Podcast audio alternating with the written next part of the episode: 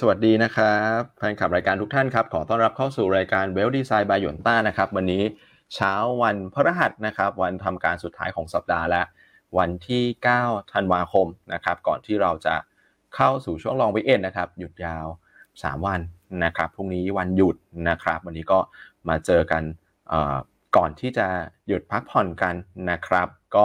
เช่นเดิมครับวันนี้พี่อ้วนลานะครับผมอยู่กับพี่อั้นแล้วก็คุณเอ็มนะครับเดี๋ยวให้พี่อั้นทักทายแฟนคลับหน่อยนะครับครับสวัสดีทุกท่านนะครับคุณก่อเขาบอกว่าเขาจะอยู่กับอั้นเหรอแต่อั้นไม่อยากอยู่กับคุณก่อคุณก่อเอ้าก็เป็นแบบนั้นฮะ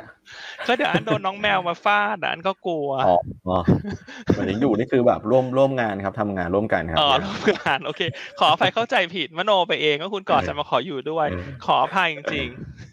ดังนั้นให้คุณก่ออยู่คุณเอ็มแล้วกันจริงๆอยู่กับพี่อั้นกับอยู่คุณเอ็มได้สบายเลยครับเพราะว่าผมว่ามีกินสบายอ่ะผมว่านะสบายเลยฟรีทุกอย่างอ่ะ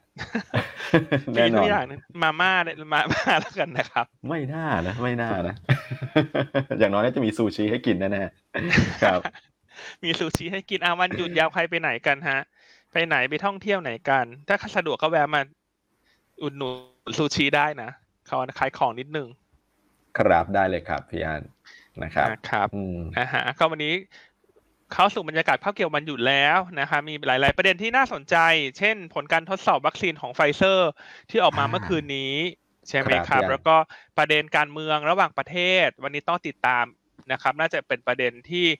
น่าจะมีน้ำหนักในการลงทุนปีหน้าเราเริ่มเห็นการที่สหรัฐเนี่ยค่อยๆคืบคานเข้ามาละในการก่อ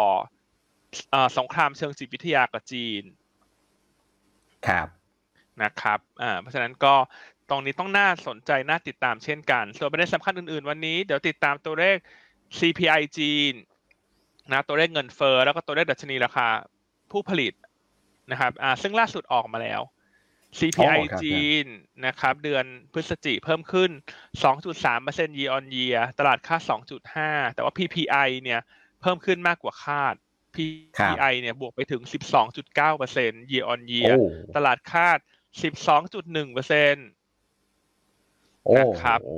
เหมือนว่าค่อนข้างสูงนะฮะคุณก่อครับดูเหมือนจะคุมยากกว่านะพี่อันเรื่องของ PPI เนี่ยนะครับใช่ครับซึ่งจีนเนี่ยตัวเลขที่ตลาดให้น้ำหนักมักจะเป็น PPI เนอะเพราะว่า CPI เนี่ยเขาคุมได้ไงคุณก่อครับเพราะว่ารัฐบาลสามารถออกนโยบายได้แต่ PPI เนี่ยมันคุมยากเพราะราคาคอมโมดิตี้เนี่ยจีนคุมไม่ได้เพราะฉะนั้นพอคอมโมดิตี้ขึ้นเนี่ย PPI มันก็โอเวอร์ชูตขึ้นไปอย่างนี้เหมือนภาระจะตกอยู่กับผู้ประกอบการใช่ไหมพี่อันเพราะว่าปลายทางเนี่ยขึ้นราคาได้น้อยกว่าฝั่งต้นทุนของเขาใช่ไหมครับใช่ครับก็จะกดดันมาจีนนะดังนั้นเดี๋ยวมาเล่าให้ฟังกันตอนนี้คนเข้ามาสักประมาณ600-700ละเดี๋ยวเล่าทีเดียวเนอะเพราะว่าไม่ชอบพูดหลายรอบไงพูดหลายรอบเราก็เหนื่อยถ้าเป็นกำลังใจให้เราก็ขอเลข9ตั้งแต่ต้นรายการเลยละกันครับให้หายเหนื่อยนะต้นรายการเดี๋ยวก็จะเหนื่อยซะละ คือจะอู้งานแล้วเพิ่งจะเริ่มรายการเหนื่อยแล้วนะฮะคุณพิเชษฐ์บอกว่าขอบคุณสำหรับแอดวานซ์นะฮะวันนี้ขึ้นมาต่อเนื่องเลยส่วนคุณพี่แพทริกเนอะเขาบอกว่าให้เก็บค่าโฆษณาตัวเองด้วยนะค่าโฆษณาซูชิวินาทีละ 100,000 บาททำไมโหดได้ทารุณกับอั้นขนาดนี้คุณพี่แพทริกขายทั้งเดือนยังไม่ถึงเลยครับ 100,000 บาทยอดขายทั้งเดือนยังไม่ถึงเลยคุณดังนั้นฉันต้องปิดร้านแล้วมาจ่ายค่าโฆษณาเนี่ยคุณแอนนี่รอคุณแอนนี่เขารอจังหวะฟาดอยู่นะคุณอยู่ดีๆเขาก็พูดแทรกขึ้นมาแล้วเฮ้ยวันนี้คือรูปผมมาอยู่บนสุดได้ไงอันนี้บอกได้อย่างว่าผมตื่นเช้าสุดแล้วก็เข้ามาคนแรกสุดเลยอยู่บนสุดคุณจะมาเคลมนะว่าคุณนี่คุณเข้าและคนแรกเนอะเขาโอเคคุณเอ็มทักทายขึ้นมาพอดีให้คุณเอ็มทักทายสวัสดีเลยฮะสวัสดีทุกท่านนะครับบรรยากาศวันนี้อยู่กับพี่ฟรีเบรกฟาสต์นะครับก็วันนี้มีหุ้นเด็ดๆจะมาฝากอีกตัวหนึ่งนะหวังว่า CGS ก็คงจะพอได้ให้เป็นหุ้นฝากทำการบ้านนะแต่ทำการบ้านยังไงไม่รู้หุ้นพุ่งขึ้นขนาดนั้นนะหวังว่าจะได้แบบค่ากับข้าวนะค่าเทอมลูกนะครับ ส่งลูกเรียนเมืองนอกได้อะไรประมาณนี้ขนาดนั้นเลยเหรอคุณบางคนเขาบอกว่ายังไม่พอค่ากาแฟเลยคุณกาแฟแก้วหนึ่งกี่บาทครับเนี่ยเขาทานกาแฟชะมดไงคุณแก้วละ 2,500 ที่ชะมดใช่ไหมใช่โอเคเมื่อกี้คุณก่อบอกว่าพบก็เช่นเคยนะครับวันนี้คุณอ้วนลาแต่ว่าพี่อ้วนนี่ก็ลาบ่อยใช่ไหมครับไม่เหมือนเช่นเคยเมื่อวานอ๋อเห็นบอกว่าเช่นเคยครับคุณอ้วนลาเช่นเคยนะฮะเขาลา2วันไงเช่นเคยเหมือนเมื่อวานคุณไปแซวเขาเถอะครับผมมานะคุณนี่เขากำลังนอนดูวิวอยู่นะที่พักเขาสวยนะเป็นเต็นท์ใช่ไหมเต็นท์เราหรูหรามากอ่ะครับเห็นวันก่อนก็มีเหมือนเป็นแคปซูลหรืออะไรนะเดี๋ยวนี้โหที่พักในประเทศไทยนี้งามจริงอ่ะนะครับงามจริงแล้วธรรมชาติเราก็เป็นจุดเด่นอยู่แล้วด้วยนะครับน่าสนใจเนอะถ้าใครจะไปเที่ยวพักผ่อนเนอะใช่ครับตอนนี้รีสอร์ทเยอะเนอะภาคเรื่องของการท่องเที่ยวเนี่ยโอ้โหปีหน้าคือยังไงก็ดีกว่าปี2ปีนี้อยู่แล้วอ่ะแน่นอนเนาะพี่อันใช่ไหมครับ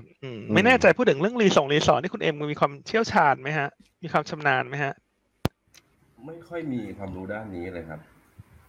ต้องฝากพี่อันแนะนำแล้วครับใช่ไหมฮะเดี๋ยวเราจะไปหารีสอร์ทดีๆมาแนะนำนะเราไปปีหน้านะเราจะมาแนะนำให้ครับจะคิดค่าโฆษณาเขาไหมเนี่ยนาทีละ5 ล้านแล้วกันคุณรีสอร์ทโอ้โหโอเคสำหรับวันนี้ใครที่ได้ติดตามตัวรถโชว์ตัวบริษัทวิชเนียเราเนอะก็น่าจะเพิ่มความมั่นใจ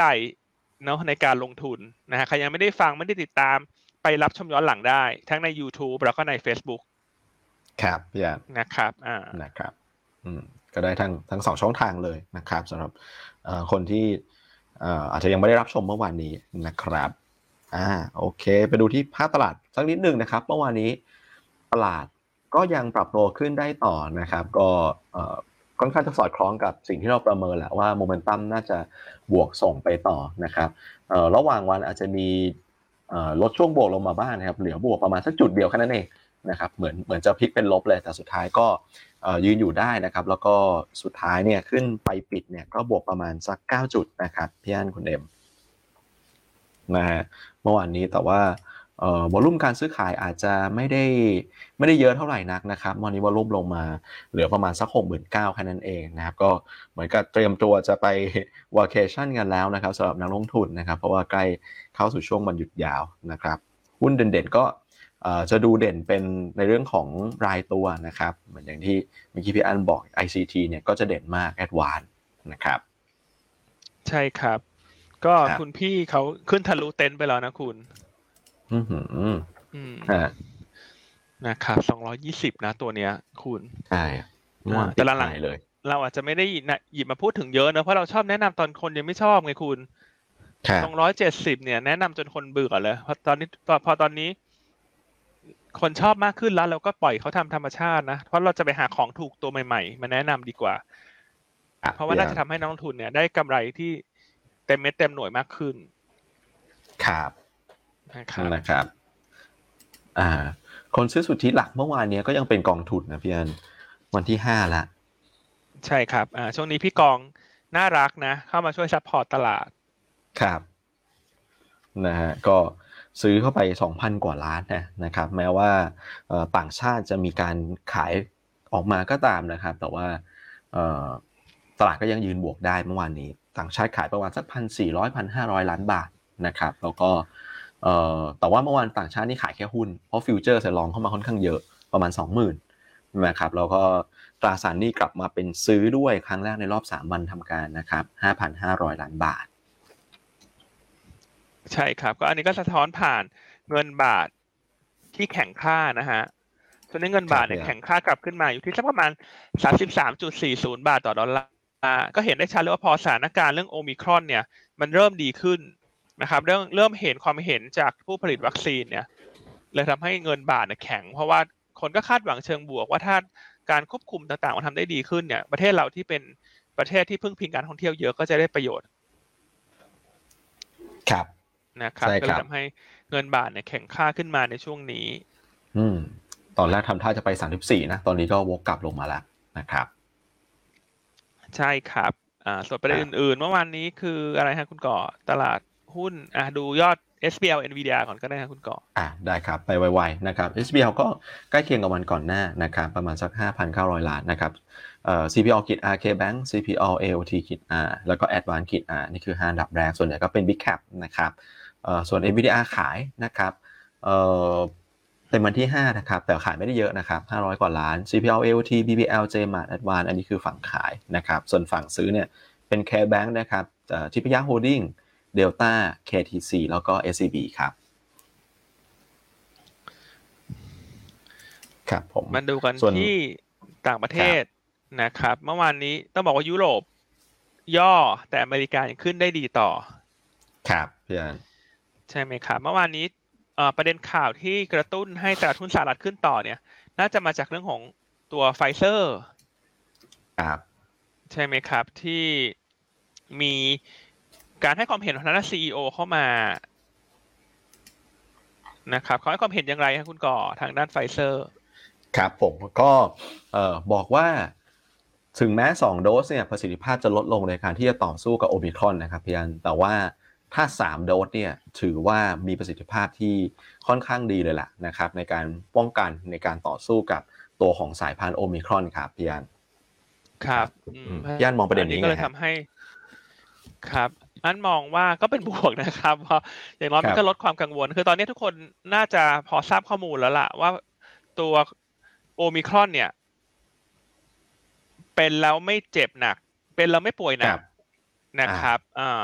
แต่ว่าสิ่งที่คนไม่มั่นใจก็คือวัคซีนเดิมเนี่ยจะป้องกันได้มากน้อยเพียงใดนะครับแต่เมื่อวานนี้สิ่งที่ไฟเซอร์มาพูดเนี่ยน่าจะเรียกความเชื่อมั่นได้ในระดับหนึ่งคือเทียบง่ายๆเนี่ยเขาบอกอย่างนี้ฮะคุณก่อคุณเอ็มเขาบอกว่าถ้าคุณฉีดไฟเซอร์2เข็มไปเทียบกับตัวโควิดสายพันธุ์ดั้งเดิมคุณจะกันได้ประมาณ 90%แต่สำหรับโอไมครอนเนี่ยถ้าคุณฉีดครบ3เข็มประสิทธิภาพจะเหมือนกับคุณฉีด2เข็มเมื่อไปเทียบกับโควิดดั้งเดิมอ๋อครับพี่อันนะครับเขาก็เปรียบเทียบไม่เห็นค่อนข้างชัดนะฮะนอกจากนั้นเขาเริ่มมีการพูดถึงแล้วว่าแต่ตอนนี้ยังไม่ชัดเจนนะต้องรออีกสัก2อาทิตย์นะเพราะว่าต้องรอตัวอย่างเชื้ออะไรเพิ่มเติมครับนะครับแต่ถ้ามีความจำเป็นต้องปรับสูตรเนี่ยเขาก็คิดว่าใช้ระยะเวลาไม่นานเพื่อที่จะให้ประสิทธิภาพมันดียิ่งขึ้นครับนะครับรวมทั้งอาจจะต้องมีวัคซีนเข็ม4ครับนะครับอันนี้ก็ไม่แน่ใจว่าโฆษณาขายของหรือเปล่าเนอะพอยิ่งฉีดเยอะรายได้ยิ่งขึ้นไงคุณครับพี่อันถูกไหมครับเพราะฉะนั้นไฟเซอร์ก็ถือว่าทำให้ตลาดเมื่อวานนี้เบาใจลงได้ในระดับหนึ่งใช่นะครับแต่ว่าสิ่งที่ต้องติดตามคือตอนเนี้ยเรื่องประสิทธิภาพวัคซีนอาจจะค่อยๆมีน้ำหนักลดลงแล้วเพราะว่าเราเห็นไม่ว่าจะเป็นพวกทรีทเมนต์ต่างๆที่ออกมาบอกว่าสามารถต่อต้านได้นะครับตัวของวัคซีนก็เริ่มเห็นประสิทธิภาพที่ค่อนข้างชัดแล้วว่าต่อต้านได้บางส่วนหรือว่าต่อต้านได้ดีขึ้นถ้ามีบูสเตอร์นะครับแต่ว่าตอนนี้น้ำหนักที่ต้องติดตามคือถ้าปล่อยให้มันติดเยอะถึงแม้ว่ามันจะเป็นแล้วมันไม่เจ็บหนักไม่ป่วยหนักแต่ถ้าติดเยอะๆแบบแพร่กระจายตอนนี้เช่นในยุโรปตอนนี้การเร่งตัวขึ้นค่อนข้างเร็วเพราะว่าเป็นฤดูหนาวด้วยครับนะครับอย่างล่าสุดอังกฤษเนี่ยก็มีการประกาศแล้วขอความร่วมมือนะครับเริ่มในวันจันทร์ที่จะถึงนี้ให้ทุกท่าน work from home ถ้าทำได้ใช่ครับนะครับเริ่มวันจันทร์นี้แล้วก็ตั้งแต่วันพรุ่งนี้เนี่ยคือวันศุกร์เนี่ยเขามีการขอความร่วมมือเหมือนกันนะครับว่าถ้าออกไปในสถานที่สาธารณะนะครับในพื้นที่ public area ต่างๆเนี่ยต้องกลับมาใส่หน้ากากรวมทั้งการจะเข้าไปใช้บริการเนี่ยอาจจะต้องโชว์วัคซีนพาสปอร์ตครับนะครับสาเหตุที่คุณบอริส จอนสันออกมาให้ความเห็นอย่างเงี้ยเพราะตอนนี้เขาเห็นแล้วว่าตัวเลขติดเชื้อมันเยอะครับถึงแม้ว่าการเจ็บป่วยการเสียชีวิตอาจจะไม่ได้เร่งตัวขึ้นตามแต่ว่าคงจะกังวลเหมือนที่ CEO หลายๆท่านออกมาพูดเนอะในส่วนธุรกิจผู้ผลิตยารวมทั้ง WHO ด้วยเขาก็บอกว่าอย่าเพิ่งไปไว้วางใจเพราะว่าถ้าปล่อยให้ติดเยอะๆเราไม่รู้หรอกว่าเชื้อโรคมันผสมกันไปผสมกันมาเดี๋ยวมันจะมีอะไรขึ้นมาหรือเปล่า ครับเรื่องนะคือเขาอาจจะตอนนี้คนอาจจะมองว่าเขาอ่อนกำลังลงเนอะติดเชื้อง่ายขึ้นแต่อ่อนกำลังลงแล้วแต่ถ้าอ่อนกำลังลงมาผสมกันเนี่ยก็ไม่รู้สุดท้ายมันจะแข็งแรงขึ้นมาหรือเปล่าเหมือนได้ power up ขึ้นมาเวลาเล่นเกมอะเลเวลอัพอย่างเงี้ยครับใช่ไหมครับเพราะฉะนั้นก็เลยเป็นประเด็นที่ว่า WHO ก็ออกมาพูดเหมือนกับไฟเซอร์เมื่อคืนว่าอย่าเพิ่งไว้วางใจนะฮะยังไงการไม่ติดย่อมดีที่สุดแม้ว่าตอนนี้การติดอาจจะไม่ป่วยหนักแต่อย่าติดเลยเถอะดีกว่านะครับแต่ถ้าติดรายการหยวนต้าเนี่ยดีที่สุดนะครับพี่อันถูกไหมฮะคุณเอ็มคุณก่อจริงครับนะครับนะฮะเพราะโควิดเราไม่ติดนะแต่เราต้องติดรายการหยวนต้าเราต้องติดแบรนด์หยวนต้านะฮะเราต้องติดเป็นลูกค้าหยวนต้า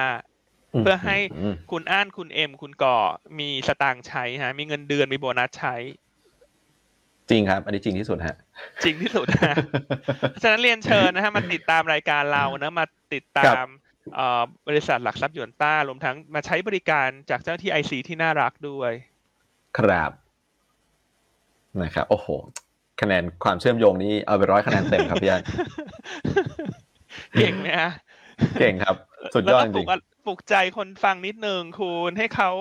มีความคิดบวกอ่ะคืออันเชื่อคนที่ชอบฟังรายการเราเนี่ยเพราะรายการเราเป็นแบบนำเสนอแบบโพสิทีฟอ่ะคุณคือมันก็มีข่าวลบข่าวบวกนะแต่มันมุมมองในการคิดเนี่ยมันมองได้หลายด้านครับนะครับหาโอกาสในเรื่องของการลงทุนอยู่เสมอใช่ไหมครับพี่อันแม้ว่าอาจจะตลาดจะยากหน่อยอะไรเงี้ยใช่ครับอย่างช่วงนี้เราก็เล่าเยอะหน่อยเรื่อง Digital Asset เนอะเพราะเราเห็นว่ามันเริ่มมีความสำคัญแล้วเราก็มันพยายามปูพื้นให้ทุกท่านน่ะคือคุณเวลาแต่งหน้าคุณต้องทารองพื้นน่ะเพราะถ้าท่านไม่มีรองพื้นเมคอัพมันจะไม่ติดไม่ทนนานเพราะฉะนั้นจะลงทุนอะไรต้องมีรองพื้นต้องปูรองพื้นก่อนโอ้โหเรื่องนี้ผมไม่ค่อยทราบเลยครับพี่อันเรื่องรองพื้นเรื่องอะไรเนี่ยคุณเอ็มทราบเป็นพิเศษฮะเรื่องแต่งหน้าเนี่ยทาปากแต่งหน้าอะไรนะครับผมไม่เห็นดูเรื่องเลยครับน่าจะเป็นพี่อั้นมากกว่านะครับเรื่องพวกนี้นะอยู่บ้านก็ตีกระบังนะครับแต่งหน้าอยู่บ้านไม่มีอะไรทำนั่งแต่งหน้าเล่นแต่งหน้าเราลบออกแต่นั่งเราลบออกนะแล้วก็เตรียมรอรับอะไรนะรอรับมงนะครับทำผมทรงรับมงเอาไว้อยู่ที่บ้านนะคุณอั้นทุกวันนะครับโอเคโอเคเราไปต่อดีกว่าแต่วันนี้เดี๋ยวให้คุณเอ็มพูดเต็มที่ในช่วงหุ้นอะไรนะเรียกว่าอะไรฮะหุ้นที่อยากเล่าแต่ไม่ได้แนะนำที่ผมเห็นผมเงียบๆนี่คือผมกำลังหาข้อมูลวันนี้คือเรียกได้ว่าถ้าใครที่ยังลังเลอยู่วันนี้ผมคิดว่าหุ้นที่ผมเอามาฝากทำการบ้านวันนี้เนี่ยน่าจะทำให้ทุกท่านคลายความสงสัยและเพิ่มความมั่นใจได้มากขึ้นนะครับก็ฝากติดตามละกันตอนท้ายนะครับโอเคถ้างั้นปล่อยคุณเอ็มเขาทำกันบ้านต่อไปก่อนเรามาเข้าเรื่องกันต่อคุณก่อคุณเอ็มอย่ามารบกวนฉันจะอยู่คุณก่อแค่2คนนะเดี๋ยวค่อยเรียกคุณเข้ามาเพราะฉะนั้นเรื่องไฟเซอร์เนอะเราไปละไล่กันไปละเรื่องสินค้าวัคซีนเรื่องของอังกฤษที่ประกาศล็อกดาวน์ไม่ใช่ล็อกดาวน์เท่าที่อังกฤษที่ประกาศมาตรการขอความร่วมมือนะครับให้ work from home ครับนะครับส่วนดูอื่นๆยุโรปล่ะคุณก่อเมื่อวานยุโรปทำไมถึงปิดลงฮะเทียบกับสหรัฐที่ปิดขึ้นก็มีการtake profit ลงมานะครับพี่อันสำหรับเลยตัวของตลาดยุโรปแล้วก็ส่วนหนึ่งแหละอาจจะเห็นว่าหลายๆประเทศเองก็เริ่มมี movement ในเรื่องของการที่จะควบคุมหรือว่าป้องกันไม่ให้การแพร่ระบาดเนี่ยมันลุกลามนะครับเนี่ยอย่างอังกฤษเองก็เป็นหนึ่งในประเทศที่ขยับตัวจริงก่อนหน้านี้เองเราก็เห็นแล้วว่าหลายๆประเทศเองก็เตรียมพร้อมก่อนที่จะมีชื่อของโอมิครอนเองนะแต่คือเห็นว่ามันเริ่มมีการระบาดเนี่ยทางยุโรปเองก็มี movement เริ่มก่อนเหมือนกันครับนะครับยุโรปเมื่อวานนี้ที่ลงก็เกิดจากการ take profit เพราะว่าขึ้นมาหลายวันละรีบาวขึ้นมาแรงอย่างวันก่อนหน้าขึ้นมา 2% เลยนะ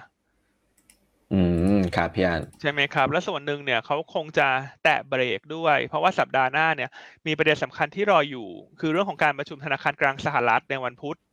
ที่15ธันวาคมครับพี่อันนะครับเพราะฉะนั้นเลยทำให้โดยรวมเนี่ยวันนี้ตลาดหุ้นไทยเนื่องจากเข้าสู่ช่วงคาบเกี่ยวมันหยุดด้วยเนี่ยวันนี้ตัวกลางๆน่าจะโดดเด่นโดยเฉพาะอย่างยิ่งตัวที่มีประเด็นบวกเฉพาะตัวรวมทั้งการลงทุนหุ้นในตอนนี้เนี่ยอาจจะต้องมองข้ามไปปีหน้าแล้วว่าตัวที่ฉันซื้อถ้าฉันมองยาว ฉันก็จะถือยาวอะไรอย่างเงี้ยต้องแบ่งพอร์ตละครับเพียนน่าสนใจเลยนะครับส่วนเรื่องของราคาคอมมูนิตี้เมื่อคืนนี้ส่วนใหญ่ค่อนข้างเงียบนะแกว่งออกข้างจะเป็นส่วนใหญ่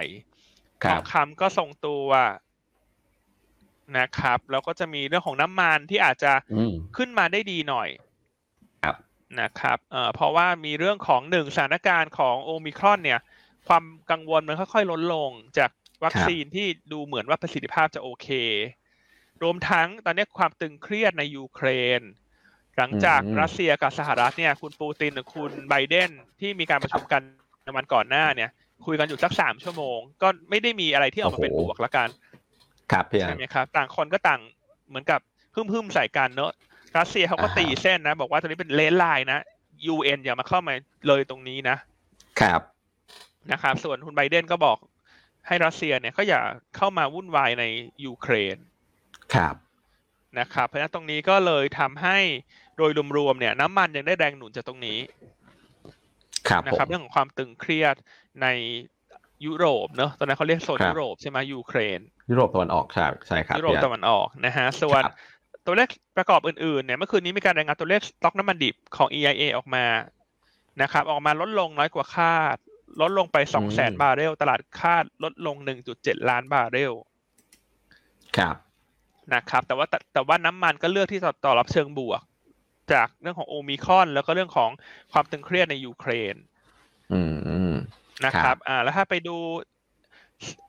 ดอลลาร์อินเด็กซ์ประกอบกับบอนด์ยิลด์สหรัฐประกอบเนี่ยมันก็สะท้อนให้เห็นว่าเงินเริ่มที่จะลดความกังวลใช่ไหมครับคุณก่อดอลลาร์ก็แบบทรงๆใช่ไหมฮะใช่ครับบอนด์ยิลด์นี่ชัดเจนเลยครับบอนด์ยิลด์นี่ชัดเจนเลยบอนด์ยิลด์10ปีกระโดดขึ้นนะครับสำหรับท่านที่อาจจะเพิ่งเป็นมือใหม่ในการลงทุนบอนด์ยิลด์กระโดดขึ้นมันหมายความว่าราคาพันธบัตรลงถูกไหมฮะราคาพันธบัตรลงยิลด์จึงขึ้นเพราะฉะนั้นราคาพันธบัตรเนี่ยเปรียบเสมือนเซฟเฮฟเว่นเวลาราคาพันธบัตรลงยิลด์กระโดดขึ้นหมายความว่าเงินก็ออกจากพันธบัตรกลับเข้ามาลงทุนในสินทรัพย์เสี่ยงอีกครั้งหนึ่งครับนะครับเพราะฉะนั้นช่วงนี้ก็ติดตามดูบอนด์ยิลด์ก็เป็นอินดิเคเตอร์ตัวหนึ่งนะครับเหมือนที่พี่อันบอกนะฮะว่าก็จะถูกจับนำมาเชื่อมโยงกับในเรื่องของการลงทุนในตลาดหุ้นด้วยล่ะในช่วงเวลานี้ใช่ครับเพราะฉะนั้นรวมเหมือนขึ้นลมจะสงบแต่จริงครับพี่อันครับก็ต้องรอดูการประชุมเฟดสัปดาห์หน้าใช่ไหมครับสำคัญเลยครับในเรื่องของการประชุมเฟดนะครับเพราะว่าตอนนี้เองเนี่ยตลาดก็คาดกันเหมือนที่โกลแมนเคยออกมาบอกกับพี่อันว่าโกลแมนเคยออกมาบอกว่าเทเปอร์จะเร่งขึ้นเท่าหนึ่งใช่ไหมครับพี่อันจาก 15,000 เป็น 30,000 อ่ะใช่ครับซึ่งถ้าสัปดาห์หน้าถ้าเขาประกาศอย่างเงี้ยคุณก่อคิดยังไงฮะคือผมว่าตลาดอาจจะมีการเขย่าหรือว่ามีความผันผวนอยู่บ้างเพราะว่าหุ้นมันกลับขึ้นมาคืออย่างเราเนี่ยอาจจะขึ้นมาประมาณครึ่งทางแต่ว่าถ้าหุ้นตลาดอื่นเนี่ยจริงๆกลับไปแทบจะที่เดิมแล้วนะครับอย่างอเมริกาอย่างเงี้ยนะครับกลับไปที่เดิมเลยเพราะฉะนั้นผมว่าอาจจะมีเขย่าบ้างซึ่งถ้าเขาเขย่าเนี่ยเราก็คงอาจจะแบบโดนหางเลขไปด้วยแหละนะครับเพราะว่าตลาดหุ้นมันก็ globalization เนาะ sentiment มันเชื่อมโยงกันหมดคราวนี้สำคัญเลยก็คือดูในเรื่องของตัวเลขแหละเพราะว่าตอนนี้อย่างที่บอกคือเหมือนตลาดเชื่อว่าคือเฟดอาจจะดับเบิลเลยอะนะครับดับเบิลตัวเทเปอร์เนี่ยจาก 15,000 ขึ้นไป 30,000 เพราะฉะนั้นถ้าตัวเลขออกมาเกิน 30,000 สมมุตินะถ้าเกิน 30,000 เนี่ยเป็นลบนะครับถ้าน้อยกว่า 30,000 ผมว่าน่าจะไม่ได้ตีความเป็นลบมากอาจจะเป็นบวกเล็กๆได้นะครับแต่ว่าแน่นอนละมันอาจจะมีความเขย่าในช่วงก่อนแล้วก็ในช่วงของการประชุมอยู่บ้างนะครับใช่ครับคือการว่าสัปดาห์นี้เนี่ยพอก่อนประชุมเฟดนะหุ้นมันดันฟื้นตัวกลับขึ้นมาเนี่ยถ้าไปดู NASDAQ อย่างเงี้ยเขาบอกว่ากำลังกลับขึ้นมาทดจุดไฮเดิมนะคุณก่อตอนนี้ห่างอยู่อีกสักประมาณ 0.8% เองครับเนี่ยฮะนะครับเพราะฉะนั้นตอนนี้คือทุกอย่างมันเล่นด้วยความเล่นบนความแพงนะเราต้องเน้นย้ำเน้นเตือนเสมอมันเล่นด้วยความแพงนะมันไม่ใช่ว่าถูกนะรีบาวจะโอไมครอน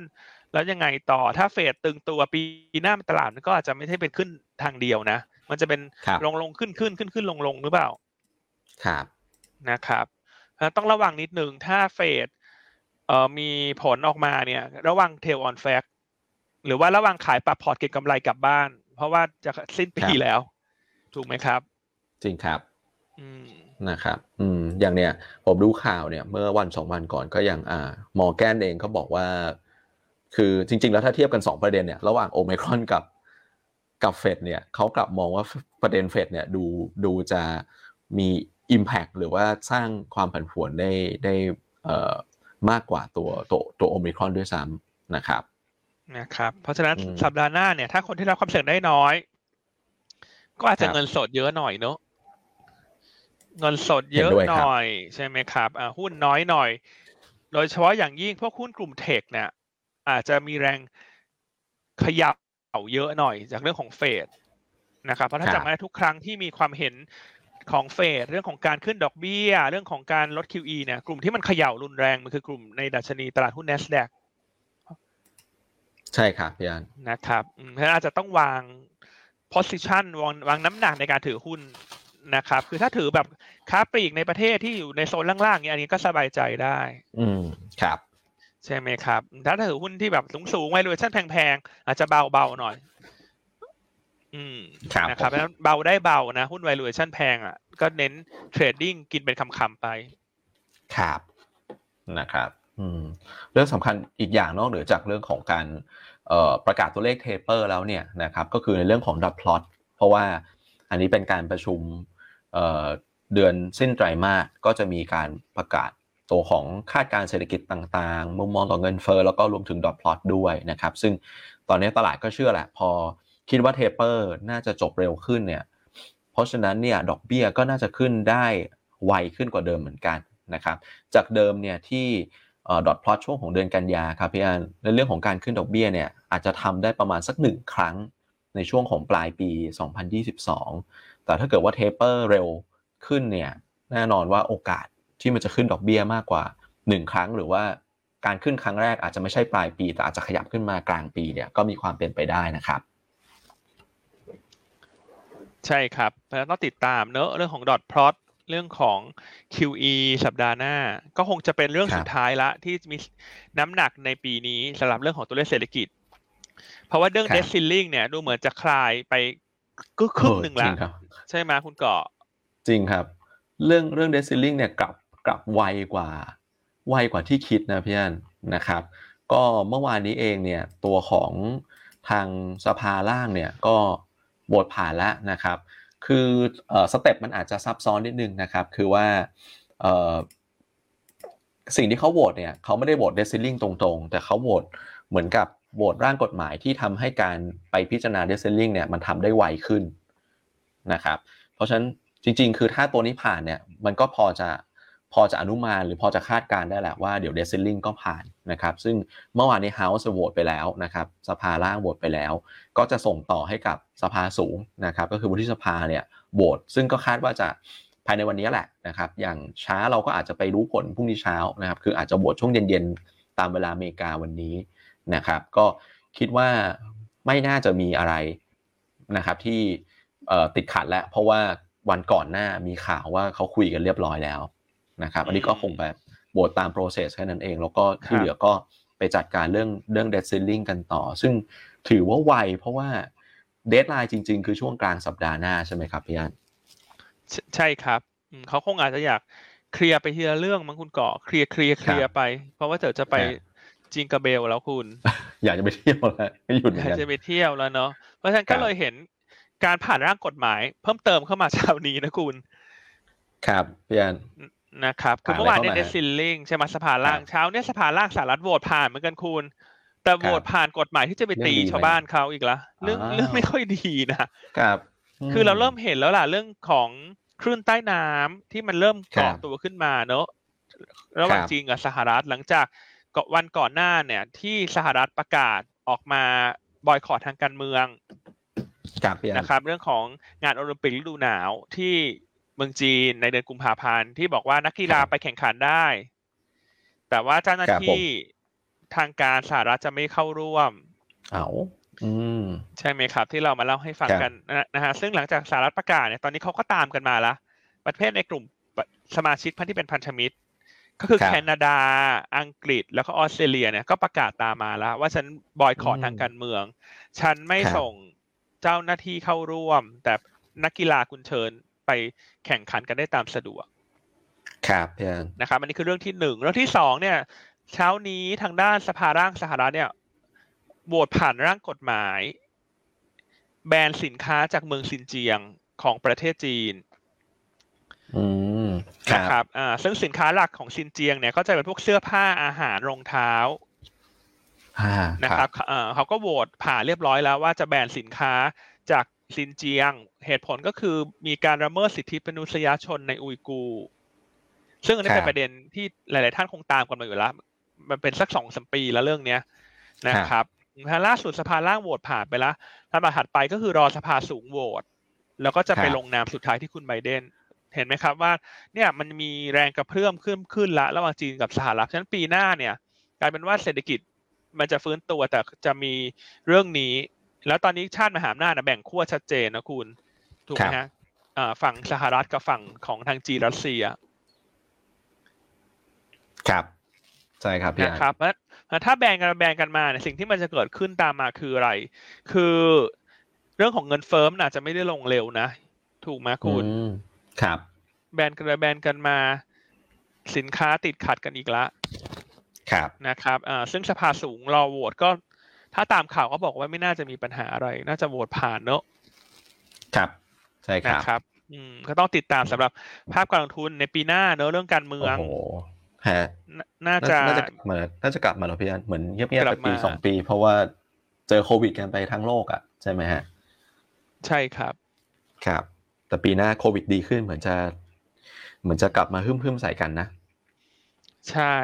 แต่ว่าเรื่องของการแบนสินค้าจากซินเจียงเนี่ยจริงๆถ้าคิดแบบประกอบประเมินนะก็อาจจะบวกกับหุ้นไทยบางตัวนะที่เราไม่ได้พูดถึงสักพักนึงแล้วแต่เขาย่อลงมาเยอะละก็คือตัวของ TR คุณเพราะว่าซินเจียงเนี่ยเขาผลิตพวกเส้นใยเยอะครับเส้นใยเยอะเส้นใยอะไรสักอย่างอันจำชื่อเรียกไม่ได้ละแล้วถ้าเส้นใยมันขาดแคลนเนอะมันจะทำให้ใช้เส้นใยเรยอนเพิ่มขึ้นเพราะว่าสินเจียงเขาทำอะไรทำเสื้อผ้าทำรองเท้าซึ่งพวกนี้ต้องใช้เส้นใยเป็นหลักเพราะฉะนั้นถ้าแบรนด์ทุกอย่างเลยนะมันก็จะทำให้ราคาเส้นใยธรรมชาติขึ้นราคาเส้นใยปิโตรเคมีขึ้นเรยอนพวกนี้ก็ลองดูราคาหุ้นก็ลงมาพอสมควรละครับนะครับเผื่อว่ามันไปกระตุ้นให้พวกราคาฝ้ายมันขึ้นมาก็จะเห็นการฟื้นตัวของตัวนี้ขึ้นมาได้เช่นกันครับก็พี่อันช่วยเรื่องการเชื่อมโยงนะครับประเด็นข่าวนะครับแต่เชื่อมผิดเชื่อมถูกไม่รู้นะคุณก่อคือทุกคนสามารถมีแนวคิดแหละแต่ถ้าใครเห็นด้วยไม่เห็นด้วยก็ไม่เป็นไรเนอะเพราะว่าจริงๆมันเชื่อมกันได้หมดแหละคุณอยากจะเชื่อมโยงอะไรครับนะครับโอเคก็น่าจะครบแล้วเนอะเรื่องการเมืองสหรัฐเรื่องไฟเซอร์ใช่ไหมครับเรื่องของอังกฤษที่เมื่อกี้เล่าไปละส่วนเงินเฟ้อจีนเช้านี้เดี๋ยวเล่าอีกครั้งนึงเนอะเมื่อกี้พูดไปในช่วงต้นรายการแล้วแต่คนอาจจะยังเข้ามาไม่เยอะล่าสุดเช้านี้จีนรายงานตัวเลขเงินเฟ้อนะครับ CPIเพิ่มขึ้น 2.3% year on year ต่ำกว่าคาดเล็กน้อยตลาดคาด 2.5 แต่ว่า PPI เนี่ยดัชนีราคาผู้ผลิตเพิ่มขึ้น 12.9% year on year ตลาดคาด 12.1 ก็สูงกว่าคาดครับนะครับส่วนสัปดาห์หน้าเองนะครับก็นอกเหนือจากการประชุมเฟดแล้วเนี่ยนะครับก็มีในเรื่องของเซต50เซต100นะครับที่จะประกาศรายชื่อหุ้นเข้าออกนะครับพี่อันใช่ครับนะฮะก็โดยปกติแล้วทางตลาดจะไม่ได้กำหนดวันที่ชัดเจนแน่นอนนะครับแต่ว่าจะเป็นช่วงกลางเดือนธันวานะครับสำหรับรอบนี้ก็สัปดาห์หน้าก็มีตั้งแต่เนี่ยนะฮะวันจันทร์คือวันที่13วันศุกร์คือวันที่17เพราะฉะนั้นก็อยู่ในช่วงกลางเดือนพอดีผมก็คือถ้าให้คาดเนี่ยก็คิดว่าไม่น่าเกินสุกหน้าใช่ไหมพี่อันน่าจะทราบผลแล้วล่ะใช่ครับน่าจะทราบผลแล้วเซต50เซต100รอบใหม่นะฮะค่าตัวที่เป็นตัวเด่นๆละกันที่คาดว่าจะหลุดน่าจะเป็นเดลต้าครับครับแม้คนที่มีหุ้นเดลต้าอาจจะต้องระมัดระวังหรือว่าลดไปก่อนช่วงนี้ยังไม่น่าสนใจในการเข้าซื้อในทุกกรณีสำหรับเดลต้าเพราะว่าถ้าหลุดเซ็ต50นี่จะมีแรงขายพอร์ตเยอะแล้วเนื่องจากหุ้นเขามี liquidity น้อยครับ นะครับเพราะโอกาสที่จะลงเนี่ยจะมากกว่าโอกาสที่จะขึ้นเพราะฉะนั้นไทยที่มีเดลต้านะครับ IC สำรวจพอร์ตลูกค้าเช้านี้นะฮะโทรแจ้งนิดหนึ่งว่าเรามาระวังเดลต้านิดหนึ่งเรื่องของการหลุดเซ็ต50ครับนะครับส่วนตัวที่คาดว่าจะเข้าเนี่ยนั่นว่าตัวที่เป็นไฮไลท์เลยคือบ้านปูนะที่รอมาสักพักแล้วเรื่องนี้ก็คาดหวังแล้วกันว่าถ้าเข้าเซ็ต50อาจจะฟื้นตัวได้ครับนะครับนี่ราคาหุ้นก็ไม่ไหวติงนะอยู่กับที่เลยคุณฮะใช่ไหมครับคาดหวังว่าอาจจะ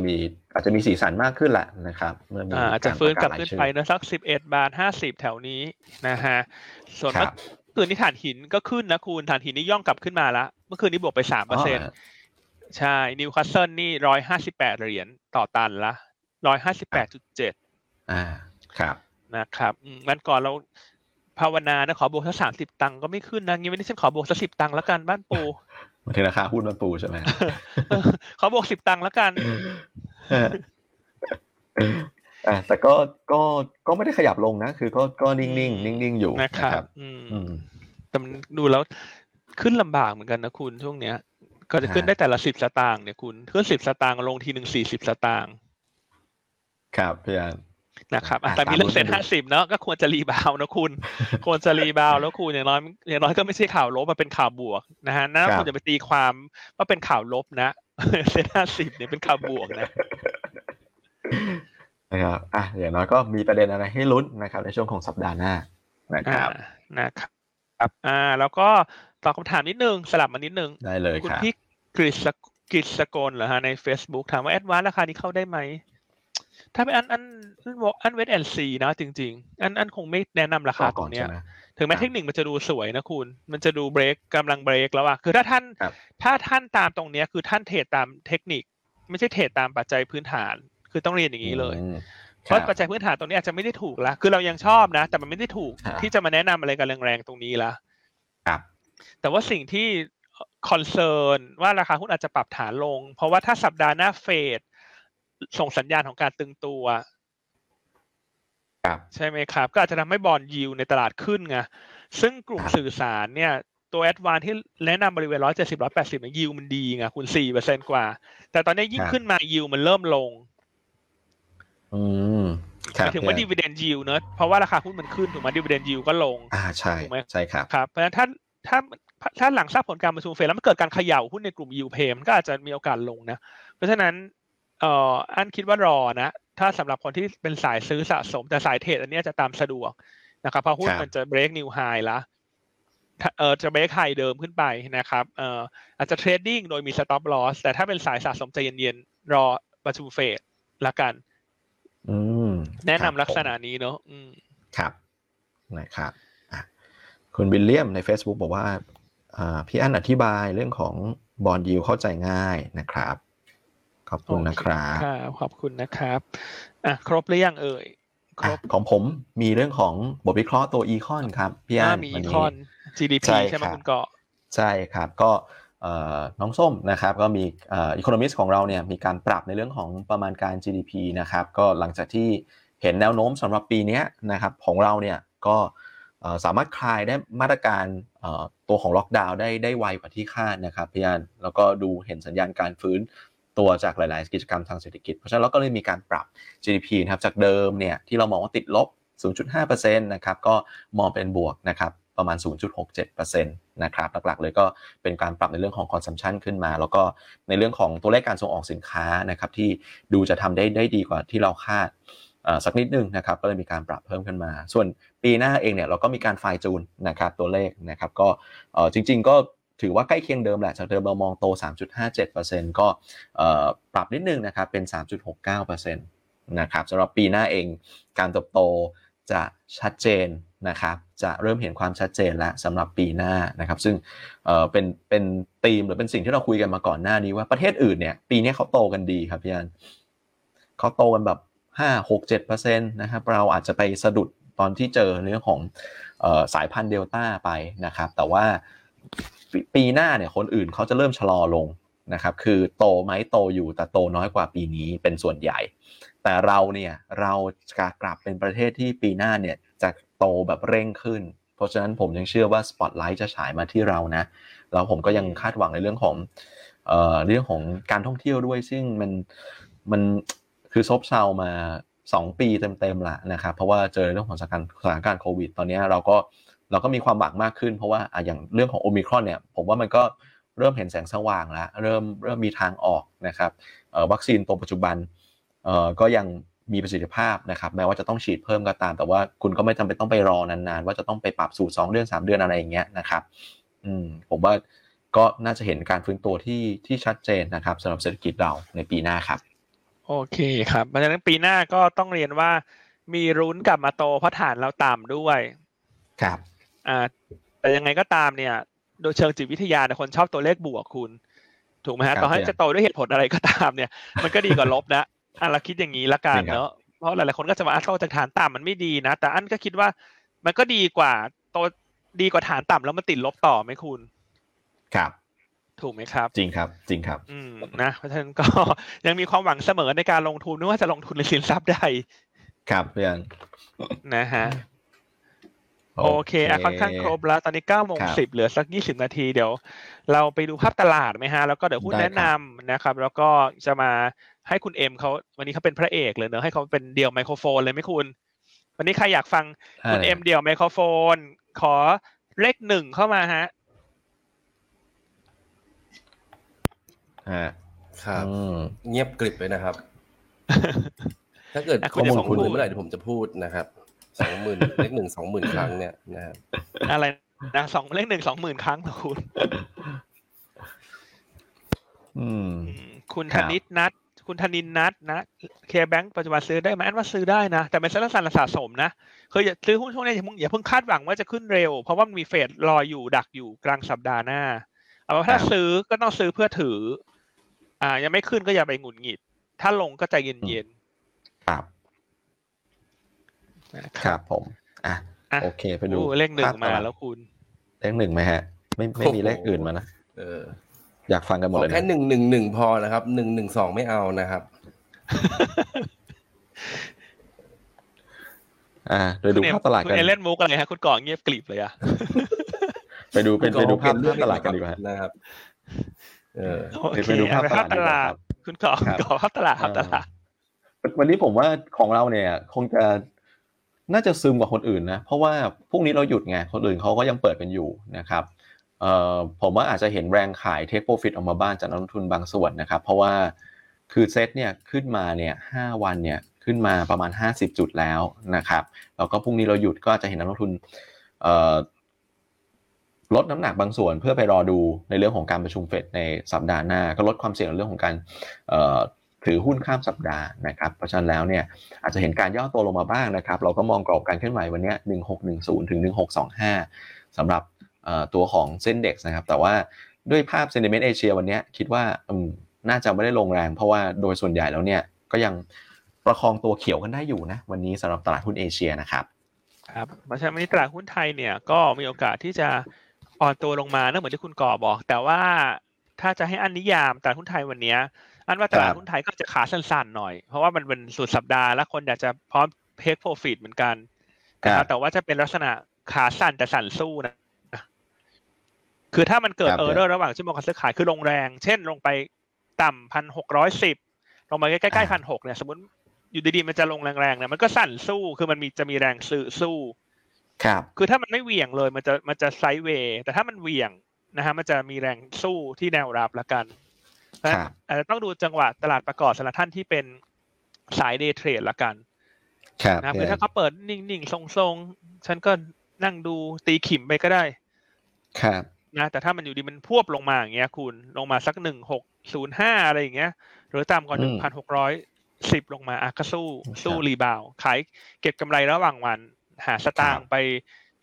ท่องเที่ยว3วันหยุดครับพี่อันนะครับหุ้นแนะนำเหรอครับพี่อันในภาวะตลาดแบบวันนี้เนี่ยหุ้นแนะนำพี่อันจะแนะนำตัวไหนดีนะครับหุ้นแนะนำวันนี้เราเลือกเป็นไซส์กลางหน่อยเนอะเพราะว่าวันนี้หุ้นใหญ่อาจจะแกว่งออกข้างแหละหรือว่าจะซึมๆแหละเพราะมีเรื่องเฟดด้วยตัวแรกเลือก Origin หลังจากก็ไม่ได้พูดถึงมาสักพักหนึ่งแล้วนะครับก็คิดว่า ราคาตรงเนี้ยเป็น charming สำหรับการเข้าสะสมละนะครับข้อที่หนึ่งก็คืออะไรฮะคือตอนนี้การ IPO ของบริษัทลูกคือBritanniaเนี่ยก็ทำได้ตามแผนงานของบริษัทที่วางไว้นะครับคือการที่นำลูกเข้าจดทะเบียนเนี่ยข้อดีคืออะไรครับข้อดีคือทำให้ภาระของตัวแม่เนี่ยลดลงคือจากเดิมเนี่ยอยู่ช่วงระหว่างเลี้ยงดูฟูฟักกว่าจะโตขึ้นมาเนี่ยคุณก็ต้องหยอดน้ำหยอดข้าวถูกไหมฮะป้อนข้าวป้อนน้ำใส่เงินให้ส่งพนักงานเข้าไปช่วยถูกไหมครับดังนั้นภาระของแม่เนี่ยมันก็จะมีในระดับหนึ่งแต่ตอนนี้เนี่ยลูกเขาโตแล้วคุณยอดขายนิวไฮกำไรนิวไฮแต่งตัวพร้อมเข้าตลาดแล้วเพราะฉะนั้นข้อดีคือพอลูกเข้ามาโตได้เองในตลาดได้เงินระดมทุนจาก IPO ทีนี้แม่เบาลงละแม่เบาลงส่วนหนึ่งก็จะทำให้ Origin เนี่ยเขามีเวลามีการจัดสรรบุคลากรเนอะไปโฟกัสในกลุ่มธุรกิจใหม่ที่จะเป็น growth story ของเขาต่อถูกไหมครับเพราะฉะนั้นข้อที่หนึ่งคือการที่ BRI เข้าตลาดเป็นบวกกับ Origin ทั้งการลดการพึ่งพิงทางการเงินนะฮะเรื่องของการที่ Origin จะไปโฟกัสธุรกิจอื่นที่เป็น growth story ได้มากขึ้นนะครับซึ่ง Origin ปีหน้าเนี่ยทางน้องแม็กซ์ของเราเนี่ยให้เป็นตัวท็อปพิกของกลุ่มด้วยนะครับเพราะว่ากำไรเนี่ยคาดว่าจะเติบโตค่อนข้างเด่นกว่ากลุ่มนะฮะเราคาดกำไรปีหน้าเนี่ยกำไรปกตินะไม่รวมรายการพิเศษต่างๆเนี่ยอยู่ที่สักประมาณเติบโต 24% ครับนะครับอยู่ที่สักประมาณ 3,900 ล้านบาทในสำหรับกำไรปกตินะครับก็ปีหน้าเนี่ยจะเป็นปีแห่งการฟื้นตัวของโครงการแนวสูงหลังจาก2ปีที่ผ่านมาเนี่ย Origin เราให้แนวราบเป็นพระเอกเป็นนางเอกเวลาเท่าทีต้องเป็นนางเอกเพราะว่า CEO พี่จี๊ดเป็นสุภาพสตรีสำหรับตัว Britannia ปีนี้ Britannia เป็นนางเอกขายดีมากคุณเปิดโครงการปูพรมระดับกลางระดับสูงระดับบนนี่ครบหมด Britannia ส่วนปีหน้าเนี่ยแนวสูงจะกลับมาเพราะว่าการขาย LTV เกิดขึ้นแล้วแล้วก็อาจจะมีลุ้นเบาๆว่าอาจจะเห็นแรงซื้อจากนักทุนต่างชาติเข้ามาบ้างนะสำหรับธุรกิจคอนโดข้อดีของ Origin เนี่ยคือปีหน้าจะรับโอน3โครงการใหญ่ๆต่อเนื่องนะครับได้แก่ Park Origin ทองหล่อ3ย่านแล้วก็ราชเทวีนะครับส่วนพญาไทก็จะโอนต่อเนื่องจากปีนี้ไปนะครับซึ่งจุดเด่นของ Origin เนี่ยคือ Backlog สูงกำไรปีหน้าจะได้แรงหนุนทั้งจากโครงการแนวสูงทั้งตัวของบิชส่วนธุรกิจอื่นๆที่จะต่อยอดเนี่ยอันเชื่อปีหน้าผู้บริหารจะมีเวลาไปโฟกัสมากขึ้นละหลังจากบิชเนียเข้าตลาดนะครับไม่ว่าจะเป็นธุรกิจเฮลท์แคร์ธุรกิจ AMC ธุรกิจพลังงานแล้วก็พวกธุรกิจที่เป็น recurring income ซึ่งอันนี้เป็นจุดเด่นของ Origin ก็คือมีขาหลายขานะครับแล้วก็ให้ติดตามดูอันเชื่อว่าพวก Digital Asset เนี่ยก็จะเป็นหนึ่งในธุรกิจที่ Origin น่าจะเข้าไปเพื่อที่จะนำมาต่อยอดประกอบ Ecosystem ของเขาให้สมบูรณ์แบบมากขึ้นซึ่งนี่เป็นข้อดีที่เราชอบ Origin ครับนะครับด้วยวิสัยทัศน์ผู้บริหารด้วยการเติบโตเนี่ยมันค่อนข้างเด่นนะครับและการที่ปลดล็อกพัฒนาการห่วงโซ่แรกถูกปลดไปละคือบิชเนียเข้าตลาดเนี่ยอันว่า Origin สบายตัวขึ้นนะเบาตัวขึ้นนะครับราคาปัจจุบัน PE ไม่แพงนะ7เท่าเองคุณ 7.4 เท่าสำหรับปีหน้านะครับแล้วเราคาดเงินปันผลครึ่งปีหลังสำหรับปี64เนี่ย2564ครึ่งหลังเนี่ยเราคาดปันผลของ Origin ไว้หุ้นละประมาณ45สตางค์ Dividend Yield 4.5% สำหรับครึ่งหลังนะเพราะครึ่งแรกเขาจ่ายไปแล้วส่วนหนึ่งก็ถือว่าครบนะทั้ง growth story นะฮะแล้วก็ dividend yield ปีหน้ากลุ่ม property มันคงดีกว่าปีนี้คือใครก็ทราบว่าปีหน้า property มันดีกว่าปีนี้แน่นอนใช่ไหมครับแล้วก็การเอาลูกเข้าตลาดเนี่ยเขาก็ยังมี line up รออยู่หลายบริษัทเพราะฉะนั้นตอนนี้ถ้าจะมองหุ้นในกลุ่มอสังหาเนี่ยเวลาอันคิดถึงตอนนี้ตัวที่มันเด่นขึ้นมาเลยอ่ะก็ยังเป็น Origin นะในมุมมองของอัน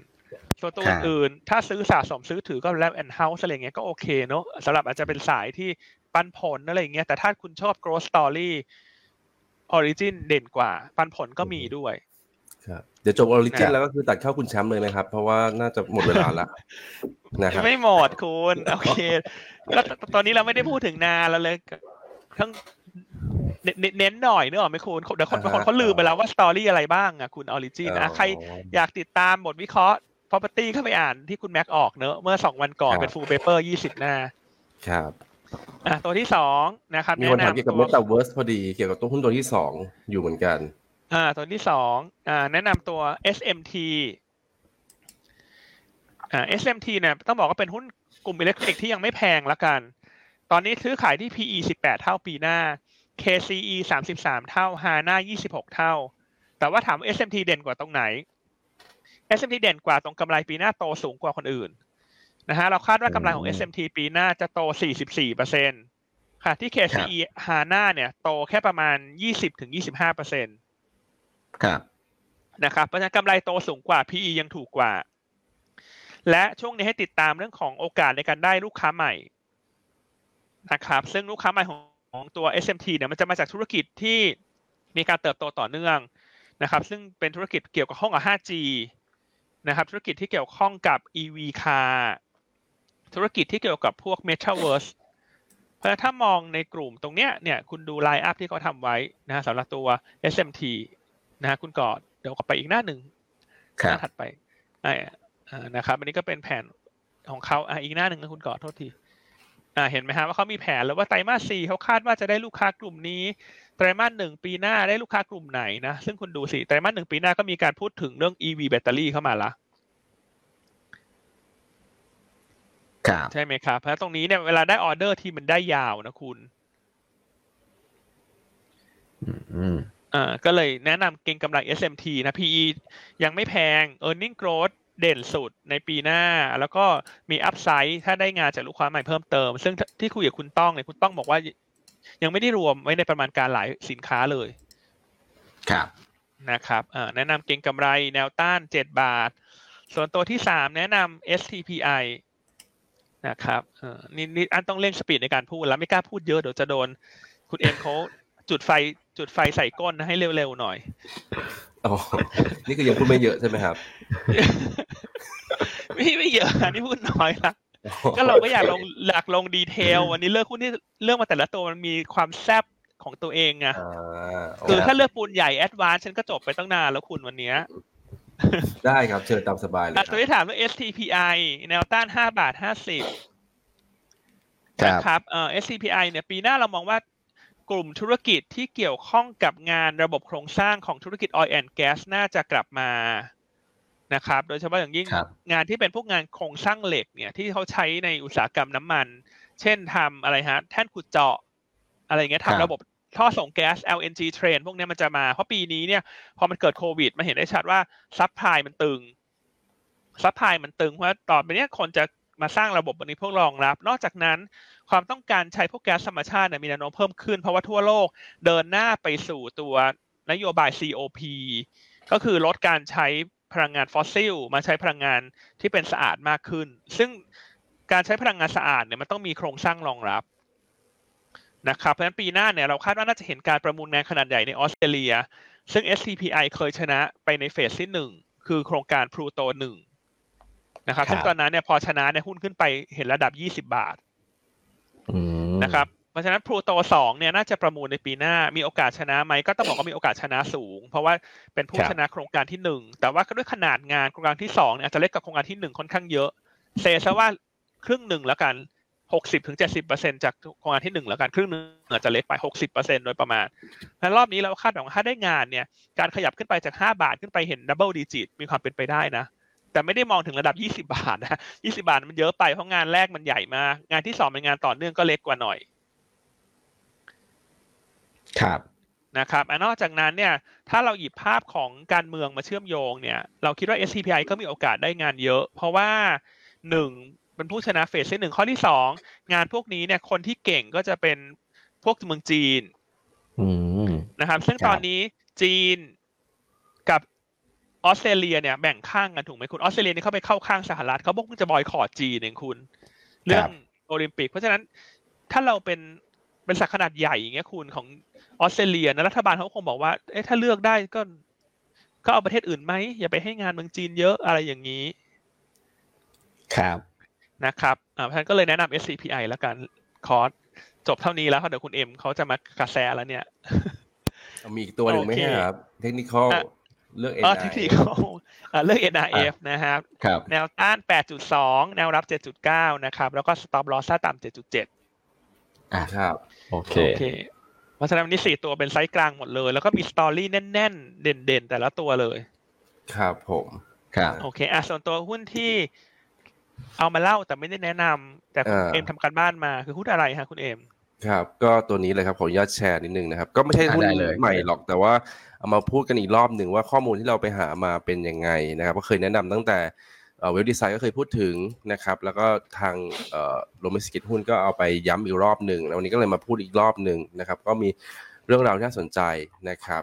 เป็นหุ้นฝากทำการบ้านเช่นเคยนะครับเพราะว่าต้องเรียนก่อนว่าข้อมูลที่เราเอามานั้นนำเสนอนั้นเป็นข้อมูลที่ public แล้วทั้งสิ้นนะครับเราไม่ได้ยังไม่ได้มีการ company visit หรือคุยกับผู้บริหารแต่อย่างใดแต่เรามีการวิเคราะห์บน fact ที่มีนะครับเราไม่สามารถยืนยันความถูกต้องได้ 100% นะครับนักลงทุนต้องใช้วิจารณญาณแล้วก็ศึกษาข้อมูลก่อนการลงทุนนะครับตัว TRC นะครับก็ทำหลักๆก็คือรับเหมาทำถังน้ำมันนะครับเอาสายไฟลงดินอะไรก็แล้วแต่นะครับก็บริษัทเคยตั้งสำรองนะครับตัวนี้ติดตัว C เพราะว่าทุนนะครับเขาเรียกว่าอะไรนะพี่อั้น E คือ equity เนี่ยต่ำกว่าทุนจดทะเบียนและชำระแล้ว 50% ต่ำกว่า 50% ของทุนจดทะเบียนชำระแล้วก็เลยติด C ซึ่งเหตุผลหลักๆก็มาจากปี2561นะครับ AA Port นี่ก็คือตัว Asian Potash ชัยภูมินะครับซึ่งได้ประธานบัตรมาแล้วนะครับแต่ว่าโครงการไม่ได้มีการสานต่อใช่ไหมพี่อั้นใช่ครับเพราะว่าติดขัดเรื่องเงินทุนเรื่องอะไรก็สุดท้ายก็เลยยุติโครงการไปทำให้บริษัทเขาตั้งสำรองขนาดใหญ่ใช่ไหมคุณเอมครับแล้วราคาโพแทสมันลงพอดีมันก็เลยไม่จูงใจในการที่จะทำโครงการนี้ต่อนะครับโพแทสทำอะไรก็คือโพแทสเซียมนั่นแหละนะครับNPK ถ้าเกิดคุณรู้จักธุรกิจเกษตรนะครับก็จะมีไนโตรเจนฟอสฟอรัสโพแทสเซียมนะครับเป็นปุ๋ยที่เราต้องนำเข้าตลอดเวลาจากแคนาดาจากเบลารุสนะครับมันมีต้นทุนสูงในขณะที่เราเป็นประเทศเกษตรกรรมเองนะครับแต่ว่ามีต้นทุนในการผลิตสูงนะครับก็เลยมีความคิดว่าถ้าเกิดเรามีเหมืองโพแทสอยู่แล้วเราก็ผลิตเองใช้เองมันน่าจะลดต้นทุนได้นะครับแล้วไทยเองเนี่ยมีโพแทสที่มีคุณภาพมากที่สุดในเอเชียนะครับอันนี้คือการตั้งสำรองนะปี2511นั่นคือที่มาที่ไปว่าทำไมถึงติดตัว C นะครับหลักๆก็มาจากโครงการนี้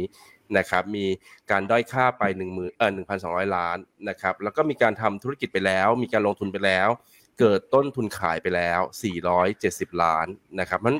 อันนี้ก็เป็นอันนึงที่บอกได้ว่าถ้าเกิดโครงการนี้กลับมาเดินหน้าได้เนี่ยต้นทุนส่วนนี้จะไม่เกิดขึ้นนะครับมีการลงทุนไปแล้วส่วนหนึ่งมันอาจจะดีขึ้นกว่าในอดีตนะครับแล้วก็มีการตั้งสำรองหนี้ศูนย์จาก Airport ตัวนี้ด้วยนะครับอีก365ล้านนะครับแล้วก็ถืออยู่ใน Airport เนี่ย 25% ณเวลานั้นก็มีส่วนแบ่งขาดทุนมาอีก47ล้านรวมแล้ว 2,100 ล้านที่เป็นการตั้งสำรองจากโครงการนี้อย่างเดียวนะครับแต่ถ้าเกิดไม่รวมปีนั้นเนี่ยจะมีกำไร53ล้านนะครับส่วนปี62 63ที่ขาดทุนต่อมาเรื่อยๆเนี่ยมีการสร้างคลังสินค้าอัจฉริยะนะครับก็เราก็ยังไม่ได้ลงลึกนะว่าคลังสินค้าอัจฉริยะนี่มันอัจฉริยะขนาดไหนทำไมถึงค่าใช้จ่ายเยอะนะครับแต่ใน MD&A เขาระบุไว้ว่าเจอเหมือนทำฐานรากแล้วไปเจอหินก้อนใหญ่ขนาด700ตันซึ่งมันอยู่ unplanned นะครับมันก็เลยมีค่าใช้จ่ายที่เพิ่มขึ้นมานะครับมันก็เลยทำให้ที่ผ่านมาขาดทุนอย่างต่อเนื่องนะครับแต่ว่าปีนี้เนี่ยไม่ได้มีค่าใช้จ่ายจากไอ้คลังอัจฉริยะนั้นแล้วนะครับแล้วก็เริ่มมีกำไรแล้วในควอเตอร์ที่3แต่ว่ายังบางๆอยู่ก็คาดหวังว่าควอเตอร์ที่4จะมีกำไรเร่งขึ้นนะครับอันนี้ให้ดูแบ็คล็อกนะสิ้นปี61นะครับ 5,000 ล้านนะครับรายได้เขาปีนึงประมาณ 3,000 กว่าล้านนะครับ 3,000 ล้านถ้าเกิด 4,000 ล้านก็ถือว่าเยอะแล้วนะครับแต่ว่าณปี61นะมีแบ็คล็อกอยู่ 5,000 ล้านก็ถือว่ากลางๆไม่ได้เยอะมากนะครับนี่ท้าวความนี่คือผลประกอบการนะครับจะเห็นได้ว่าขาดทุนนะครับอันนี้ขาดทุน 2,000 ล้านนะครับอันนี้วันที่ตั้งสำรองแล้วขาดทุนต่อเนื่องเพราะโครงการดังกล่าวปีนี้เหลือ59ล้านแล้วนะครับควอเตอร์3เริ่มกำไรนะครับมันเหมือนโครงการหลักๆใหญ่ๆนะครับที่เขาเคยทุกทรมานมามันเริ่มคลี่คลายนะครับอันนี้มาดูแบ็คล็อกเมื่อกี้เห็นว่าแบ็คล็อกสิ้นปี61เท่าไหร่ครับ 5,000 ล้านตอนนี้เป็นไงครับ 7,500 ล้านเยอะขึ้นเท่าตัวเลยนะเกือบเท่าตัวนะครับเพราะฉะนั้นเนี่ยอันนี้ก็เป็นเหมือนสัญญาณอันหนึ่งแล้วว่าธุรกิจหลักเขาถ้าไม่เอาโพแทสมาเกี่ยวเนี่ยมันควรจะต้องกลับมามีกำไรแล้วก็เขาขาดกำไรอีกแค่200ล้านเขาจะปิดตัว C ได้นะครับก็คาดหวังว่าถ้าเกิด ก้อนนี้ทั้งก้อนรับรู้ได้ภายใน 1-2 ปีข้างหน้านั่นก็จะทำให้ 1-2 ปีข้างหน้าตัว C เขาอาจจะสามารถหลุดจากตัว C ได้นะครับถ้าเป็นบริหารต้นทุนได้มีกำไรนะครับถ้าเกิด Net Margin สัก 2% นะครับก็150ล้านมันก็เกือบจะหลุดแล้วแต่ถ้าทำ Margin ได้มากกว่านั้นก็จะหลุดนะครับแล้วก็นี่คือณสิ้น Q3 นะครับยังมีปี65อีกทั้งปีนะครับในการหางานใหม่ๆเข้ามานะครับเพราะฉะนั้นเนี่ยก็ลุ้นกันไปว่าจะหลุด C หรือไม่หลุดนะครับแต่เราไม่สามารถฟันธงได้แต่เรามองว่ามีโอกาสสูงที่จะสามารถหลุดได้ภายใน 1-2 ปีข้างหน้านะครับไอ้มาที่โพแทสนะครับก็สั้นๆนะครับเพราะเคยเล่าไปแล้วเป็นวาระแห่งชาตินะครับเมืองแร่โพแทสอาเซียนนะครับความที่มาและความสำคัญจะเห็นว่าอันนี้คือที่ import อันนี้คือ export จะเห็นว่า import ปุ๋ยเนี่ย5ล้านตันต่อปีนะครับแต่ว่าส่งออกแค่ 200,000 ตันต่อปีนี่คือปี57อันนี้คือปี64 import ก็ยัง5ล้านตัน export มากขึ้นแต่ก็ยังแค่ 500,000 ตันนั่นคือความสำคัญว่าทำไมเมืองโพแทสจึงเป็นวาระแห่งชาติเพราะว่าเรานำเข้าเยอะมากนะครับแล้วราคาโพแทสเนี่ยเดี๋ยวผมครับก็คือถ้าเราทำเองเราก็มีดีมานด์รออยู่แล้วซึ่ง TRC เขาถือหุ้นในอาเซียนโพแทสเนี่ย 25% ใช่ไหมคุณอ้วนใช่ครับผมโอเค 25.1 ใช่ครับในโพแทสอาเซียนเนี่ยทางTRC ถืออยู่ 25% นะครับอาเซียนโพแทสชัยภูมินะครับคุณก็คิดดูแล้วกันว่าเราเป็นประเทศเกษตรกรรมนะครับแต่ว่าโพแทสเซียมเนี่ยเราต้องไปนำเข้าจากแคนาดาเบลารุสนะมันไกลขนาดไหนนะครับค่าขนส่งจะอีกเท่าไหร่นะครับมันก็เลยเป็นที่มาที่ไปนะครับแต่ว่าโพแทสเนี่ยทุกวันนี้เนี่ยไม่ได้มีการค้นพบว่ามีประโยชน์เฉพาะเกษตรกรรมเท่านั้นนะครับทางกพร.เขาก็ไปศึกษานะครับพบว่าโพแทสเซียมคลอไรด์นะครับสามารถก็คือแร่โพแทสเนี่ยสามารถมาดัดแปลงแล้วถ้าเป็นโพแทสเซียมคลอไรด์เพื่อเอาไปใช้ในแบตเตอรี่ EV คาร์ได้นะครับเพราะว่าปัจจุบันเนี่ยเราต้องนำเข้าถ้าเกิดจะทำ EV คาร์เนี่ยจะต้องนำเข้าลิเธียมนะครับซึ่งมีต้นทุนสูงอีกแล้วนะครับจะเป็น EV Hub แต่ว่าวัตถุดิบยังต้องนำเข้าอีกแล้วเขาก็เลยมีการคิดค้นแล้วพบว่าโพแทสเซียมเนี่ยมีประโยชน์ในการทำ EV คาร์ได้แบตเตอรี่ EV คาร์ได้นะครับเขาบอกว่าประเทศไทยมีโพแทสเซียมมากกว่า 400,000 ล้านตันไม่ใช่ 400,000 ตันนะ 400,000 ล้านตันนะครับมีศักยภาพสูงที่สุดในภูมิภาคเอเชียนะครับก็ถ้าเกิดไม่ทำก็ไม่รู้ว่าจะว่ายังไงแล้วนะครับอันนี้ก็คือโมเดลนะครับของแบตเตอรี่โพแทสเซียมไอออนนะครับต้นแบบครั้งแรกของไทยนะครับทีนี้ผมก็เลยไปศึกษาว่าราคาโพแทสตอนนี้มันจูงใจในการขุดไหมดูกราฟเอาละกันนะครับสีแดงคือปีนี้สีแดงคือปีนี้นะครับแล้วคุณหัวคาดหัวโพแทส hit highest price in 8 years นะครับก็คือสูงที่สุดในรอบ8ปีเป็นครั้งแรกที่ above 500เหรียญต่อตันได้นับตั้งแต่ปี2013 September 2013ถามว่าดีมานด์มาจากอะไรมาจากหลักๆคือซอยบีนนะครับแล้วก็ข้าวโพดราคาสูงนะครับมันจูงใจให้คนปลูกมากขึ้นแล้วก็ต้องใช้ปุ๋ยทุกชนิดมากขึ้นโพแทสก็เลยปรับตัวขึ้นนะครับแล้วก็ในอนาคตถ้าเกิดโพแทสมันสามารถทำ EV แบตเตอรี่ EV คาร์ได้คุณก็คิดดู imagine เอาเลยแล้วกันว่าโพแทสมันจะราคาพุ่งไปขนาดไหนผมว่ามันจะน่าจะมีมูลค่ามากกว่าน้ำมันเพราะมันคือโลกใหม่นะครับน้ำมันมันคือฟอสซิลมันคือโลกเก่าละนะครับนั้นเนี่ยถ้ารัฐบาลฟังอยู่ก็ฝากเอาไว้ด้วยนะครับนี่ผมให้ดูเมื่อกี้มันแค่จุลายนะ500นะผมให้ดูก่อนที่จากกันไปโพแทสนะครับ November 2016 336 November 2021คือตอนนี้769นะครับกราฟนี้คือเท่าไหร่500สูงสุดในรอบ8ปีแต่ตอนนี้770แล้วนะครับก็ฝากเอาไว้ให้คิดละกันนะครับว่ามีความสำคัญขนาดไหนสำหรับโปรเจกต์นี้สำหรับประเทศไทยนะมันพลิกเขาเรียกว่าบทบาทประเทศไทยในสังคมโลกเลยทีเดียวผมมองว่าอย่างนั้นนะครับมันเท่ากับว่าราคาหุ้น TRC ตอนนี้ที่มันลงมาเยอะนะมันผิดหวังเรื่องโปรแทสไปแล้วเพราะโครงการยุติไปเท่ากับตอนนี้เทรดบนธุรกิจเดิมซึ่งแบ็คล็อกตอนนี้สูงมากครับนะครับแล้วถ้าในท้ายที่สุดเนี่ยโครงการนี้กลับมาเดินหน้าละกันเพราะว่าไทยเราก็ตั้งเป้าตัวเองเป็น EV car ใช่ไหมผู้ผลิต EV car ปตท.ก็ประกาศชัดเจนละถ้าโครงการนี้กลับมา เดินเครื่องได้เนี่ยน่าจะเป็นบวกกับ TRC